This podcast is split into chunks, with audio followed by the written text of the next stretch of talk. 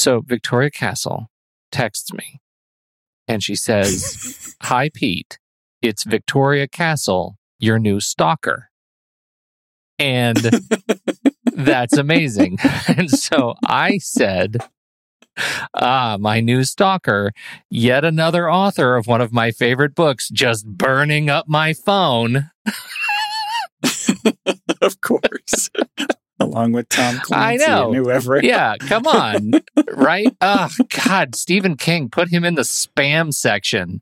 Would you stop, Stephen? So annoying. Nobody wants to Would go to you- Deary. We don't care. Pennywise ruined my youth. Stop it. So, Victoria, she's amazing. She's amazing. I love, I got to say, there are several things. One of my favorite things is when you read something by an author or you get to talk to a favorite singer or something and they're just as cool as their art would suggest they were. Yeah, right? right. Like her book is really. It's charming and funny and endearing, and she is entirely all three of those Yeah. things. Um, Well, and that she was, this is the thing. Like, there's no, there's no veneer on Victoria. She is a hundred percent present and as excited to be hanging out with us on this podcast as we are to have her there. Right. It I was a complete mutual love fest. And that is amazing. it was really amazing. It was really amazing. My one of my first clues when I talked to her before the show that she actually walks the walk. Yeah.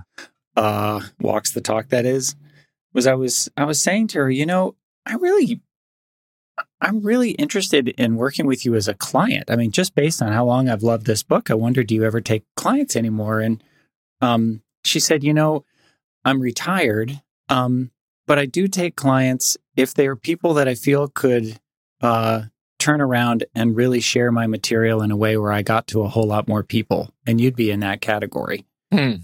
And what I realized right then was what a total cycle of abundance answer. Yeah. Right?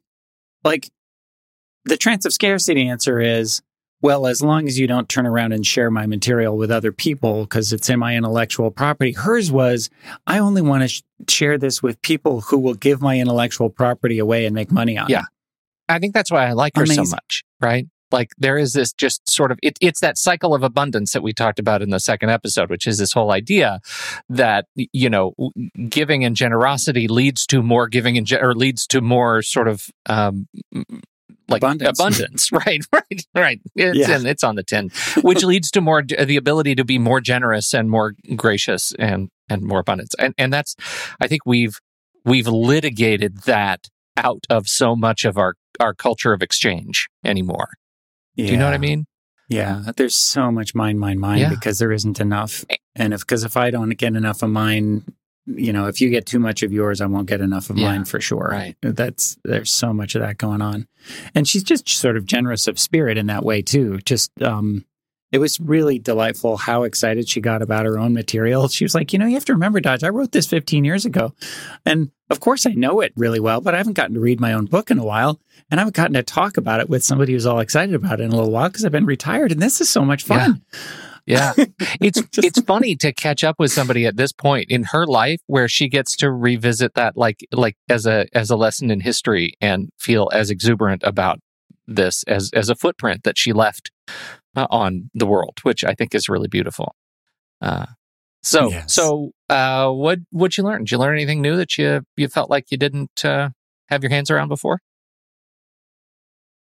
I I got a lot from that whole exchange and from rereading the book. Um, and just a review for anybody who's you know listening to this a while after hearing the other part. Um, there's a there was a quote I came across as I was thinking about our conversation today that I thought covered things pretty well. She writes, uh, "What I learned was the simple but crucial formula: what we believe and what we embody becomes our reality.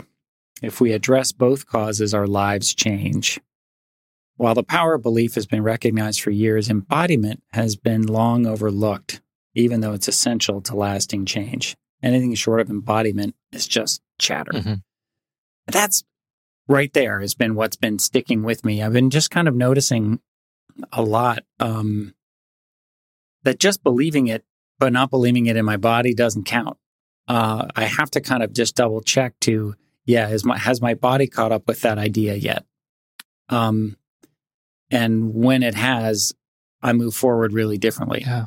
Am I making any Yeah. sense? Yeah, and I think that Um, reflection is really important because it gets to this idea of state, right? That's how her book is broken up into two parts: state and flow, and uh, that's the the whole sort of conversation. The way we approach the conversation as a set of conversations around state and flow, uh, without really using those words, uh, I think are are have had that lasting impact for me. I find myself taking a more active role in checking in with where I am right now at any given time. Am I here? Right now. And I actually, my wife comes in the other day, and I'm standing here at my desk, and she's telling me something about something. Probably we got to do our taxes because that's what we talk about right now. And I lean in and I give her a kiss. And I think she was still talking while I was kissing her. And I stopped and I grabbed her by the shoulders. I said, I just kissed you and you were not here. She said, Oh my God, I'm so sorry. I was not here.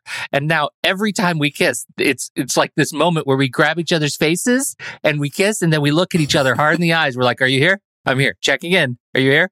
Yeah, we're good." like but that to me is so important all of the sudden. It is the thing I'm thinking about at any given time. Am I here having this conversation with you or am I scrolling some other website? Am I here in this meeting or am I writing down notes for something to remember later? Like that is that's the embodiment for me of state is how how we present at any given moment of time. Yeah. Yeah. That's that's absolutely it. It was really neat to hear um, a friend talking about a an experience he had, a kind of an experiential weekend where they were talking about how his body was still holding old pain. Yeah. And how his body had grown to kind of um, protect his heart, where his shoulders slump forward and his back is heavily armored. And they called it turtling, Oh God, are you talking about me? right? no, I'm not talking about you actually. Um, but you might relate to this. It's something I relate to, and it's something that a whole lot of people do. That when their heart's been hurt, um, we take on a body shape that goes with that hurt heart, um, in part to protect it, but also kind of as you know, it's like the the it's almost like the the heart has lost a lot of energy, and as it goes dim, everything kind of folds Yeah, around right. it, and it sits It in the becomes kind of a black hole, sucking in everything around Right. it. Right. And he was just talking about how the simple act of allowing his shoulders to fall back and away and to kind of let his heart lead a little bit more into the room as he walks into a given situation. And I was just like, wow, you are right out of Victoria's book. Uh, really cool to see this showing up in the world. And that's that's kind of how we hold pain, right? Like Bessel van der Kolk is a psychiatrist who's one of the world's leading researchers of trauma. And he talks about these, this in this book called The Body Keeps the Score. Mhm. But what's neat about what you're saying is you're talking about like, is my body um, holding joy? Is it Yeah. here? Is it is it present in a given space? Yeah, that's sort of on the cycle of abundance side. It's still embodiment. But you know, I, that's why I look at like state and cycle of abundance stuff as as separate elements because the first is am I here right now? And the second is how do I move through the world right? That's the cycle of abundance. Like am I and I've been noticing trying to notice more and more of that. Like especially when you know I'm not I'm I'm not a wealthy man dodge. Uh, but but what I have is time and experience and some skill in some things. And so I've been really A thinking lot. about in the last couple of weeks, like how am I generous with the things I have to give? Because that determines what I do every day. That determines how I relate to other people. And so, one, am I present in the given moment? Am I experiencing what I need to experience with the people and the the environment around me? And then how do I move through this moment, right? How do I take action that is generous and giving and thus taking part of that cycle of abundance? Does that make sense? Yes. Yes. It's cool how different things will stand out. Um, I've been noticing, like, on the trance side, I've just been thinking a lot about that question of is the universe friendly? Mhm. Um, and what I realize is, so what I, so what I started to notice was my intellectual answer is absolutely yes. My spiritual beliefs would say yes. We live in a loving universe that we are protected, that we are that things are happening ultimately for our good. It takes a long time to explain how I believe that works with really painful things that happen in life, but it makes sense to me intellectually. but I don't embody that very well most of the time. Most of the time, my body's walking around like um, somebody's about to chuck something at me. Um, like I hold some tension. Yeah. Um, not all the time, and it's a whole lot better for all the years of you know tai chi and meditation, whatever that helps. But I started to get curious about why, what what is what do I unconsciously believe that that my body would hold this kind of tension when the rest of me believes something else, right? Yeah. what I finally realized was there's this part of me that says, the, yes, I believe the universe is friendly, but in the in the sort of the way like a a doctor might be here for your own good, um, as he's about to, you know, reset a dislocated shoulder, like this is going to hurt like hell, but it's for your own good, kind of feeling. Yeah. Um, and and so I I believe the universe is ultimately friendly, but that the ride hurts a lot, and I think I'm bracing for pain a lot of the time. Hmm. I bet you there are folks out there who relate to that. You know, um, even though I intellectually believe something else. And what started to occur to occur to me is like how much of the time the pain I'm feeling in any given moment is uh is really not even about that moment. I mean, it's just sort of another power of now insight, right? But just sort of another moment where I realize like so much of my contraction ends up being about uh oh, uh oh, uh oh. I see where this is going, you know, predicting the worst kind of stuff.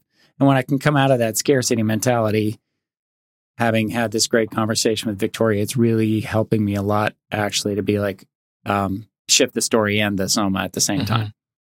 I think that's interesting. I I uh, I- I don't really truck with the universe is friendly because the implication of that to me is that the universe also could be an antagonist, right?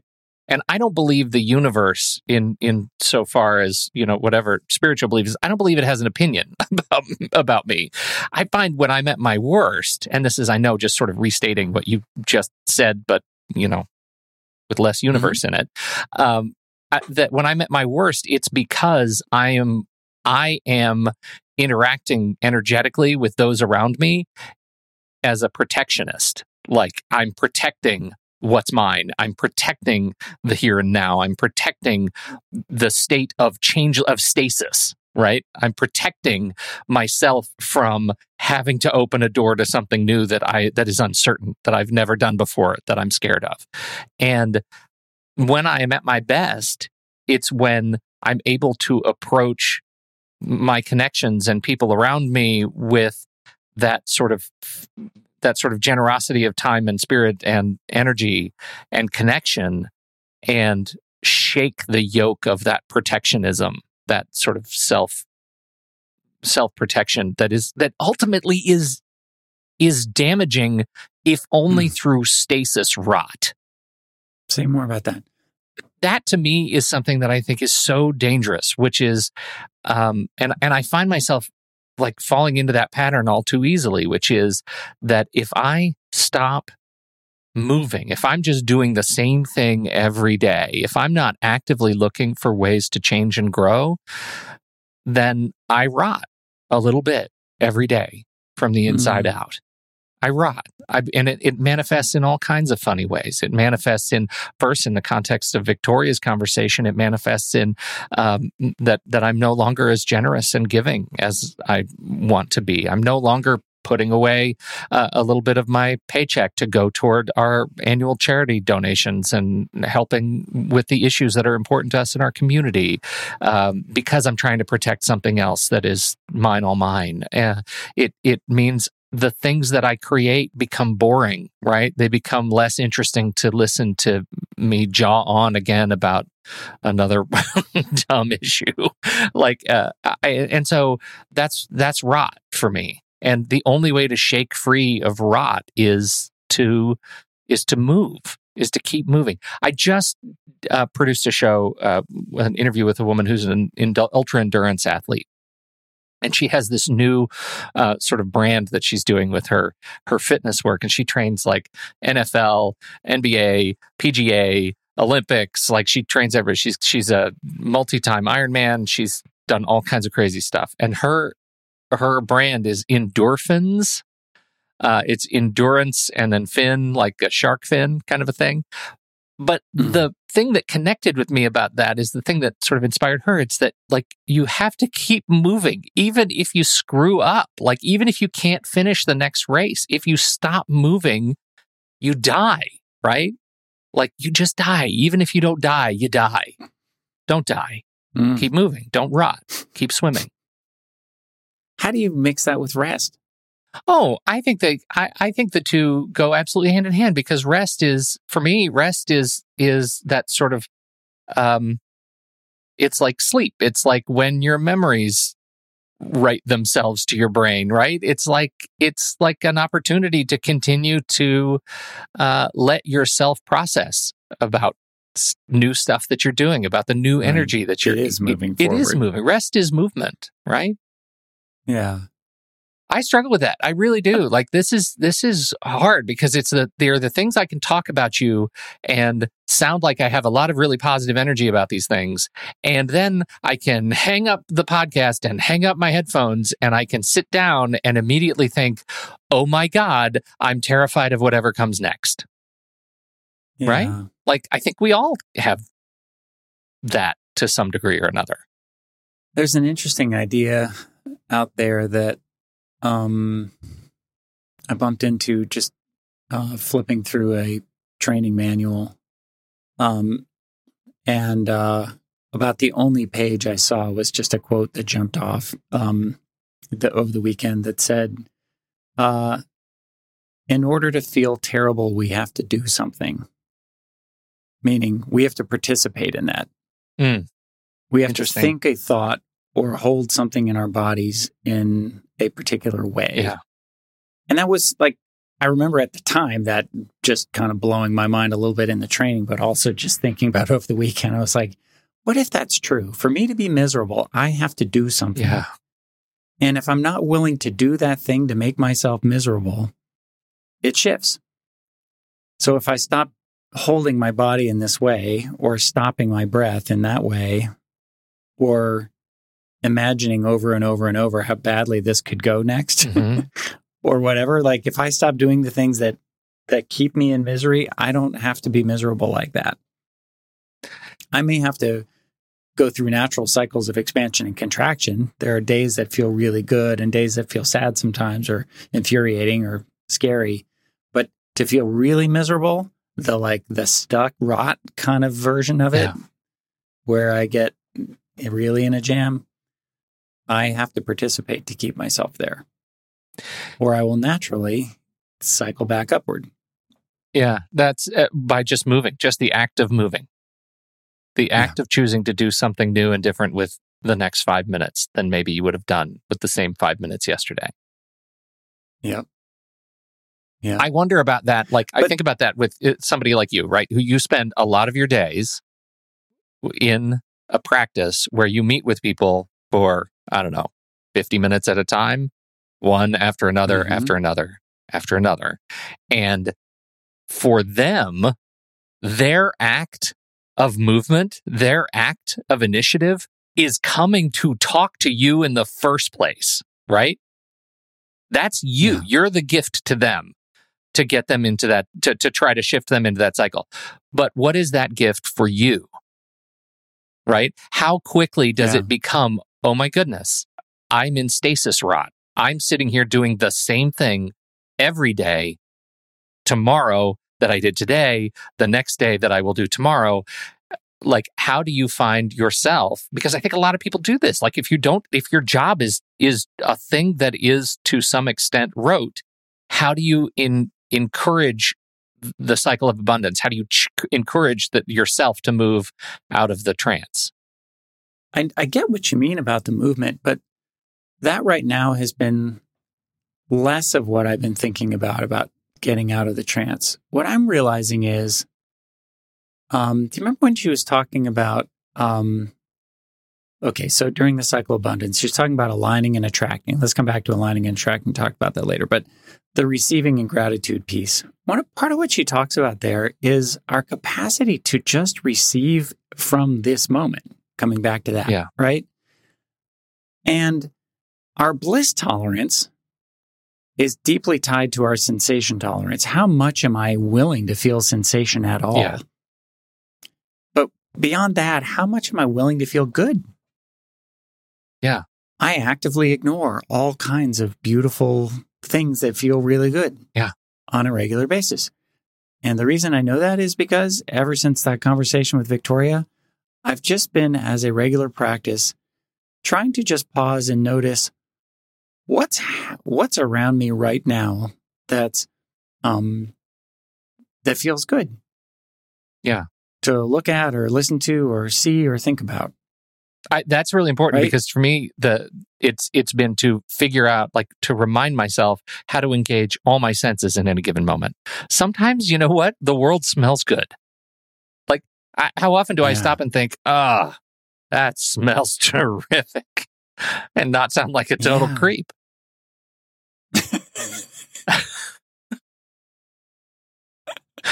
right. That would be one example. Yeah.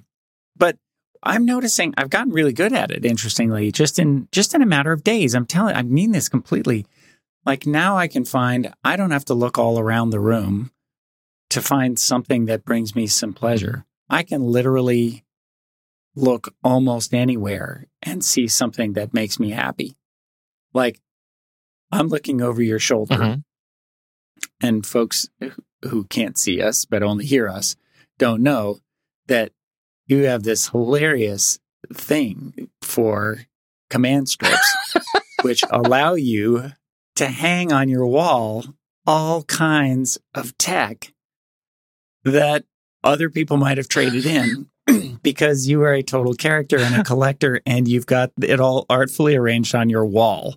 Um, so i can see you know apple tvs and ipods of ancient years and you know like oh, just all these awesome things hanging up together with um like sound insulating material uh to help your studio work even better. And the whole thing just makes me laugh. Like i, I it's just awesome to look at. And that's directly in front of me. If i move my gaze slightly up above that i'm looking out a window or over a lovely view of a park. And even on this gray day where all the grass is still brown there's something so sweet about knowing spring's not far away and it will turn green again. And that makes me happy too. Yeah. And if I just let that in a little bit, long enough that my body can feel it, and I do that 20 times a day, shoot, even three times a day, but I'm starting to do it all the mm-hmm. time. You know, if I turn slightly to the right, I see a beautiful piece of art by my brother, and it reminds me that artists are amazing and their gifts blow my mind. And this is a particularly beautiful piece. And I love my brother Yeah. and that's like 20 degrees off axis. Like, it's just that's feeling so good to me that it isn't just about the keeping going part. It's like right here is fantastic. Okay. So this If I let this it. might be pretty telling. Is that right? 20 degrees off axis? For me, I have this thing right here. Can you read that? It says shock potato. It's the shock potato. Shock it's a shock potato. potato, and it's got these metal diodes. It's a hot potato game, but you you put it on extreme setting and turn it on, and it plays the theme music from the movie Psycho. And when you hold it to, you're supposed to throw it around. If you hold it too long, it shocks the crap out of you. And I, that's what I. You have beautiful piece of art. Artists are great. I have the shock potato. I don't know why it's become a totem for my life. It follows me everywhere. I think it might be cursed because I tried to get rid of it and I couldn't. I couldn't let myself get rid of the shock tato. So we may come back to shock tato. Now, we may need to come back to shock tato, Pete, because I would just like to know why is it that your entertainment shocks the shit out of you if you don't do like what? Why are you surrounding yourself with things that cause pain? There's a. There, I don't understand it. does. You ridiculous Yeah, human. I've done another. I did this episode of another show that you, or the a friend of both of ours and I. I was holding it up to the microphone, and I thought that I was holding it, not holding the metal parts, so you could hear the music, and I was not. I was touching a metal part, and in the middle of the podcast, it shocks me, and I scream and drop it, and it's very uncomfortable. And uh, he made me keep that in the episode because um, he said it's important. It's identity. That's who I am in any given moment. It's just on the precipice, about to get shocked See- the crap out of me.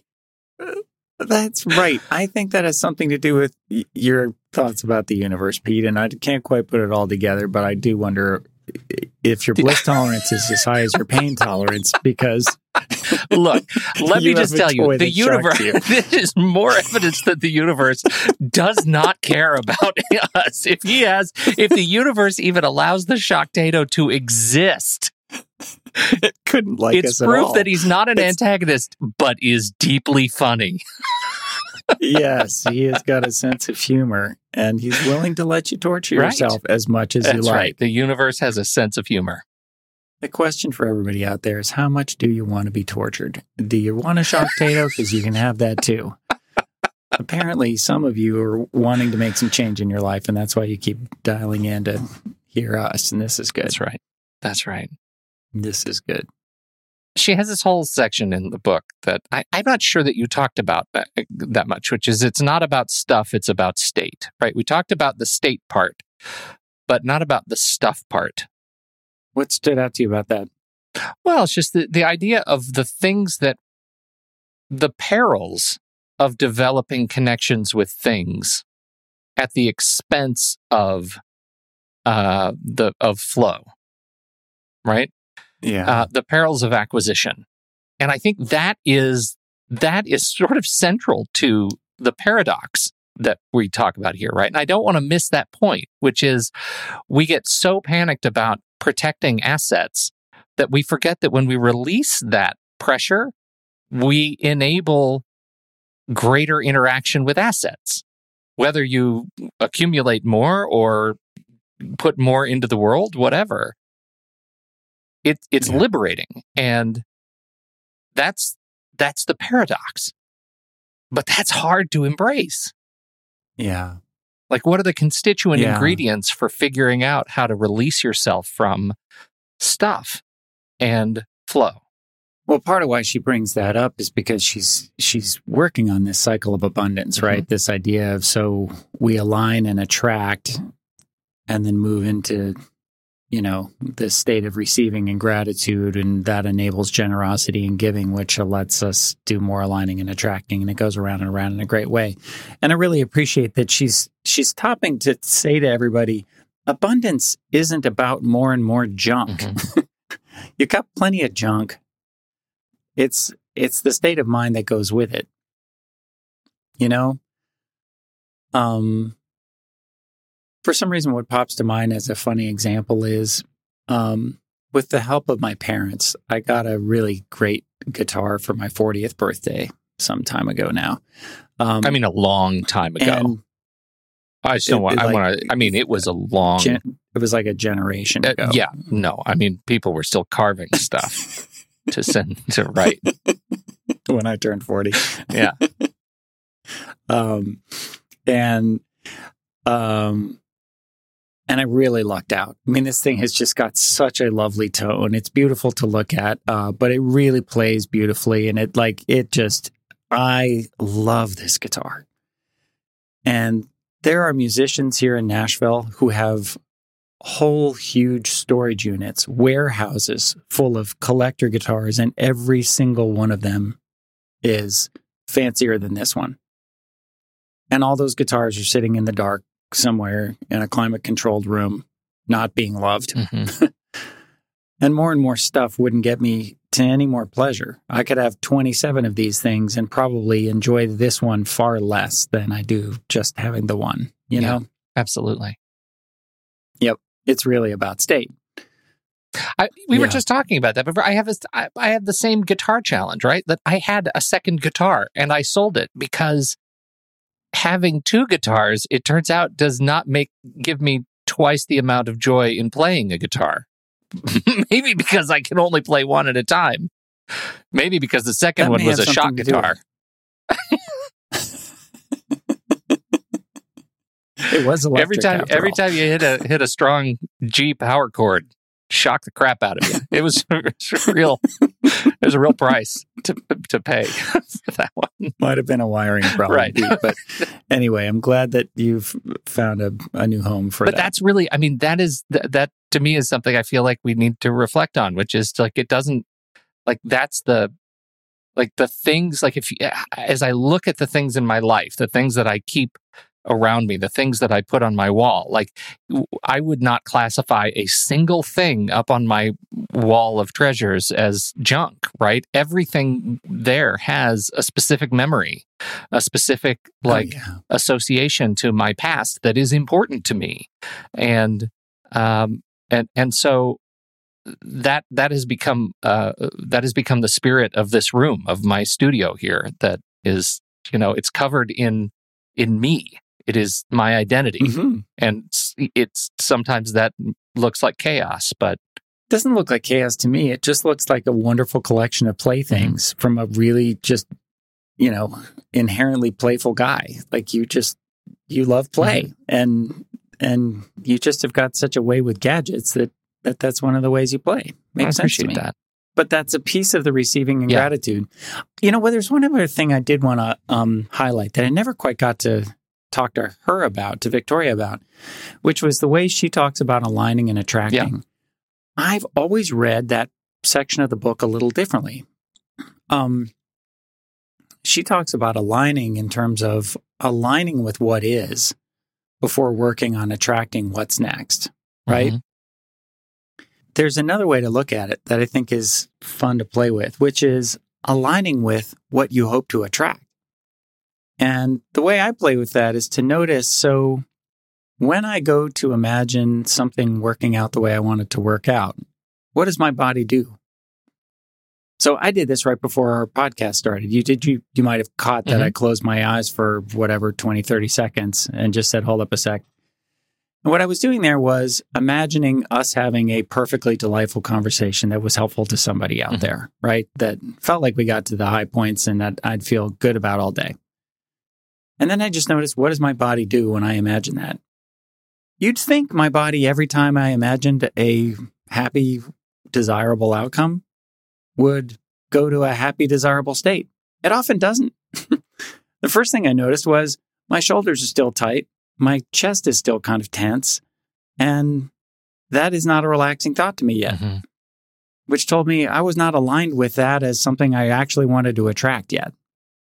Oh wait no i don't now i'm not with you anymore I could hold in my mind a vision of let's have a great conversation, Pete and Dodge, about Victoria, and that I'd feel good about it all day.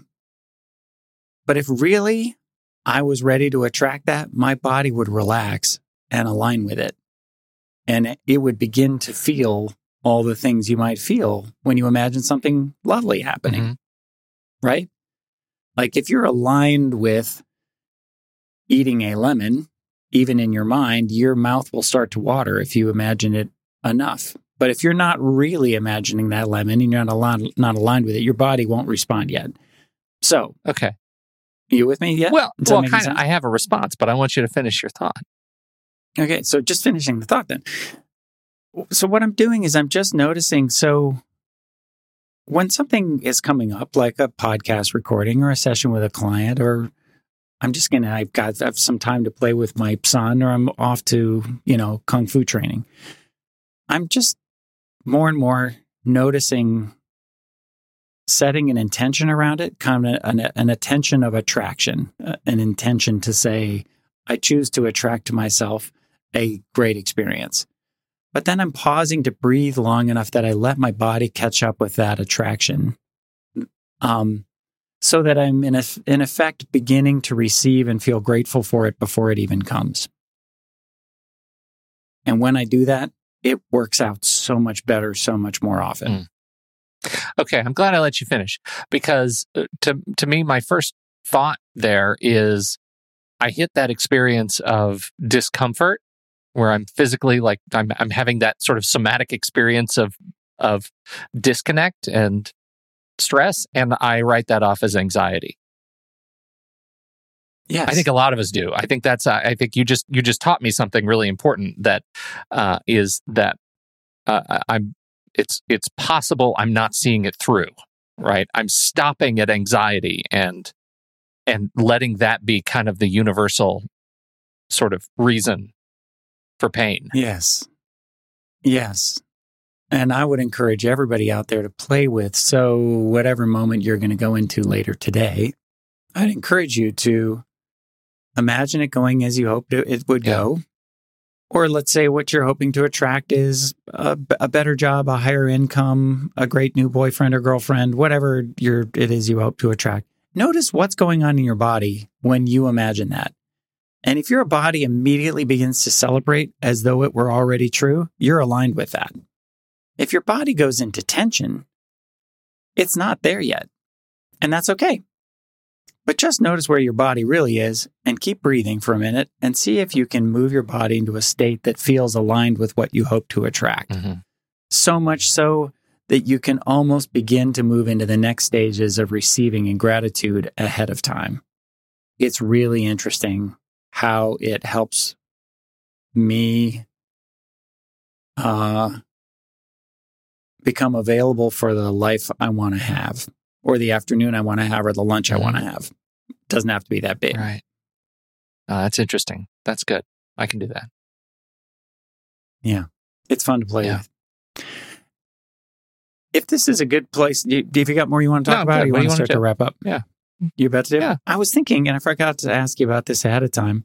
I was thinking maybe we would do a bonus um, experiential exercise.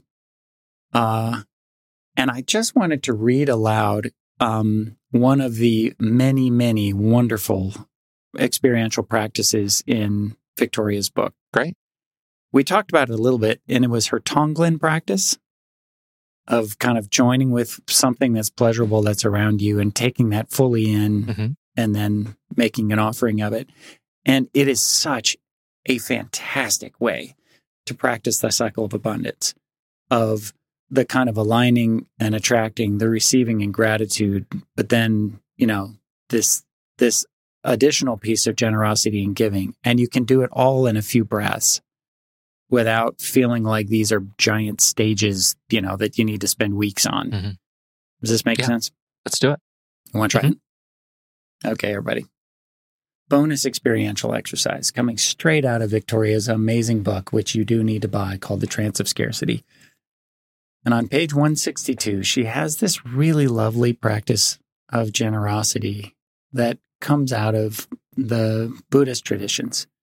Um, there are other ways to interpret Tonglen and other ways to use it and other versions of this practice, but this is a particular way she does it, and it's beautiful to me.